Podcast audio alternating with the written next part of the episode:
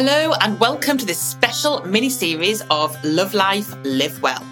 This series was inspired by an event that I organise every year in the UK called CHS Leeds. It's a trade show for the meetings and events industry that brings together people from all over the UK to do business, network, and learn from our education programme.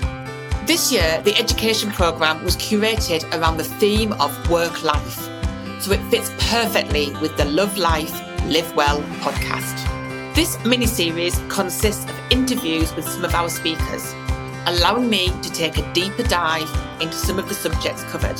Don't worry if you weren't there, the speakers were great, and you will still have lots to learn from the content we cover in this mini series. If you were there, fantastic. Thank you for coming. I hope you enjoyed all the speaker sessions, and I hope you also enjoy this deeper dive into some of the subjects we covered. Now, I may have to ask you for your patience and forgiveness on some of these episodes.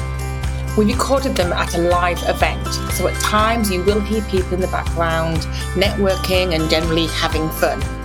On occasion, I might not be as clear as my guests, but if you can bear through it, I think you'll be inspired, entertained, and definitely educated. And if you're completely new to the Love Life, Live Well podcast and you enjoy it, please do give us a five star rating. And don't forget to subscribe by hitting the follow button.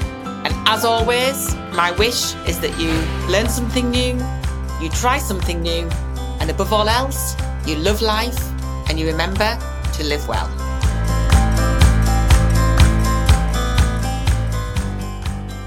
We were delighted to welcome Nyomi Rose and Ise Murphy Morris onto the stage at CHS Leeds. They gave us some great insights into breaking down stigmas for women in the workplace.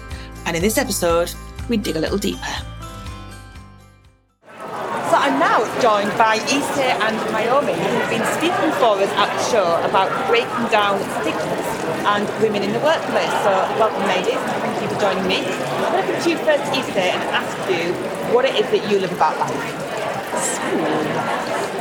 What I love about life is the possibility for joy and the possibility of connection and meeting new people. Um, and that kind of ties into my love for the events industry because I love meeting new people. I love learning about their backgrounds. I love learning about new cultures. So maybe education is what I love about life. but yeah, just the endless joy that is possible through kind of exploring and learning new things. And Yeah, fantastic. And what do you do to live well? I make sure that I take as much rest as I can. I honour my boundaries as much as I can. Um, I recognise that I, that not everyone is the same and not everyone can work at the same pace, and, and I'm learning to listen to my body. And when my body says rest, I take rest, and when my body says no, I say no. So living well to me is listening to what my body tells me. That's, that's been quite a common theme throughout everything today has been that remembering to stop and listen to your body and just do what you need. And we're not machines, you know. Um, somebody once said to me years ago, we are human beings, not human doings. And we've got to remember to just be sometimes. Yeah, yeah. Nyomi, what about you? What do you love about life? I love the variety of life. I love that not every day is the same. That one day I can do this, and the next day I'm doing something completely different. I met new people, been to new places, had different experiences. I just love the variety that life brings, and even in even at work and stuff, I just love that. And the events industry, that nothing is ever going to be the same. Everything's so like everything changes. Even when you've done your first event, that what you've learned there, like it's never going to be the same 10 years later. Everything's just so new and I just love just, yeah, the variety of life. Yeah, it's amazing. Fantastic. Yeah, I love that. And uh, what do you do to live well? I, I look after my body. I make sure and constantly prioritise sleep, um, exercise, eating good food, um, and also making myself feel good as well. Whether that's taking myself out to get a blow dry every week, um, or it's putting on some new clothes, whatever it is, just to make me feel the best person possible is yeah is what I like to do to live well. Fantastic. So, Ise, I'm going to come back to you if that's okay. You were talking in your session just now around boundaries and setting and honouring your boundaries. It's often I think we can set them and then we forget to, it's, it's not a one and done, is it? You've got to constantly do that. How do you, I it's quite empowering when we do. Do you, do you find that? Yes, when and I, was very aware when I was talking to everyone about that one of the solutions to changing and improving the events industry for the better, to bring balance to the industry, is through our own decision making and honouring our own boundaries because it is a really big thing to do. And I, because I've been there, I mean, we've all been there, where we feel we've absolutely no power. And what I've learned is we have absolutely no power because we're giving our power away by not honouring our boundaries. So actually, every time we take that scary decision to say no or to, you know, do whatever decision that is actually in our best interest, not the company's or someone else's, it slowly builds that confidence. And then all of a sudden, we feel empowered because we are literally taking our power back. I always think of power as like this cake cut up into slices.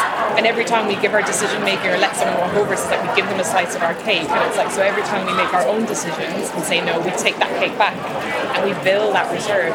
And then the, the feeling of that power, it's not this kind of idea of like an external confidence. It's actually an inner like calmness, and it's almost like someone would outwardly say, "Oh, you're you come across really confident," whereas to me, I'm like, I'm just being me.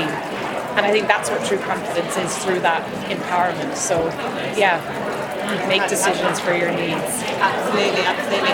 And Nyomi, I was really interested when we were talking about we were both saying about how we have to make decisions for ourselves as women. Yeah and put pictures and it start with us if you like. But where do you think men fit into this as well? Because I do, I really honour kind of anybody who also stands up and says and calls bad behaviour out. It can't just be down to us constantly fighting our own battles, can it?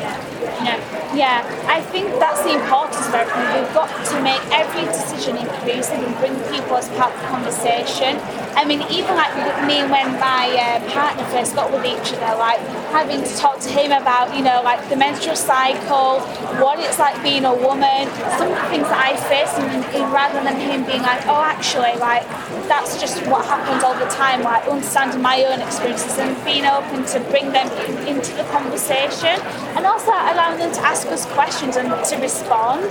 Um, but it's about just making sure that we're open to have those conversations, that we include those people in, you know, whether it's women and men, whether it's down to race, you know, disabilities, just being able to ask questions um, and make it come from a true intention as well, not a place of sort of exploiting somebody's sort of um, experiences, but just from a true intention of curiosity and just wanting to know and be better.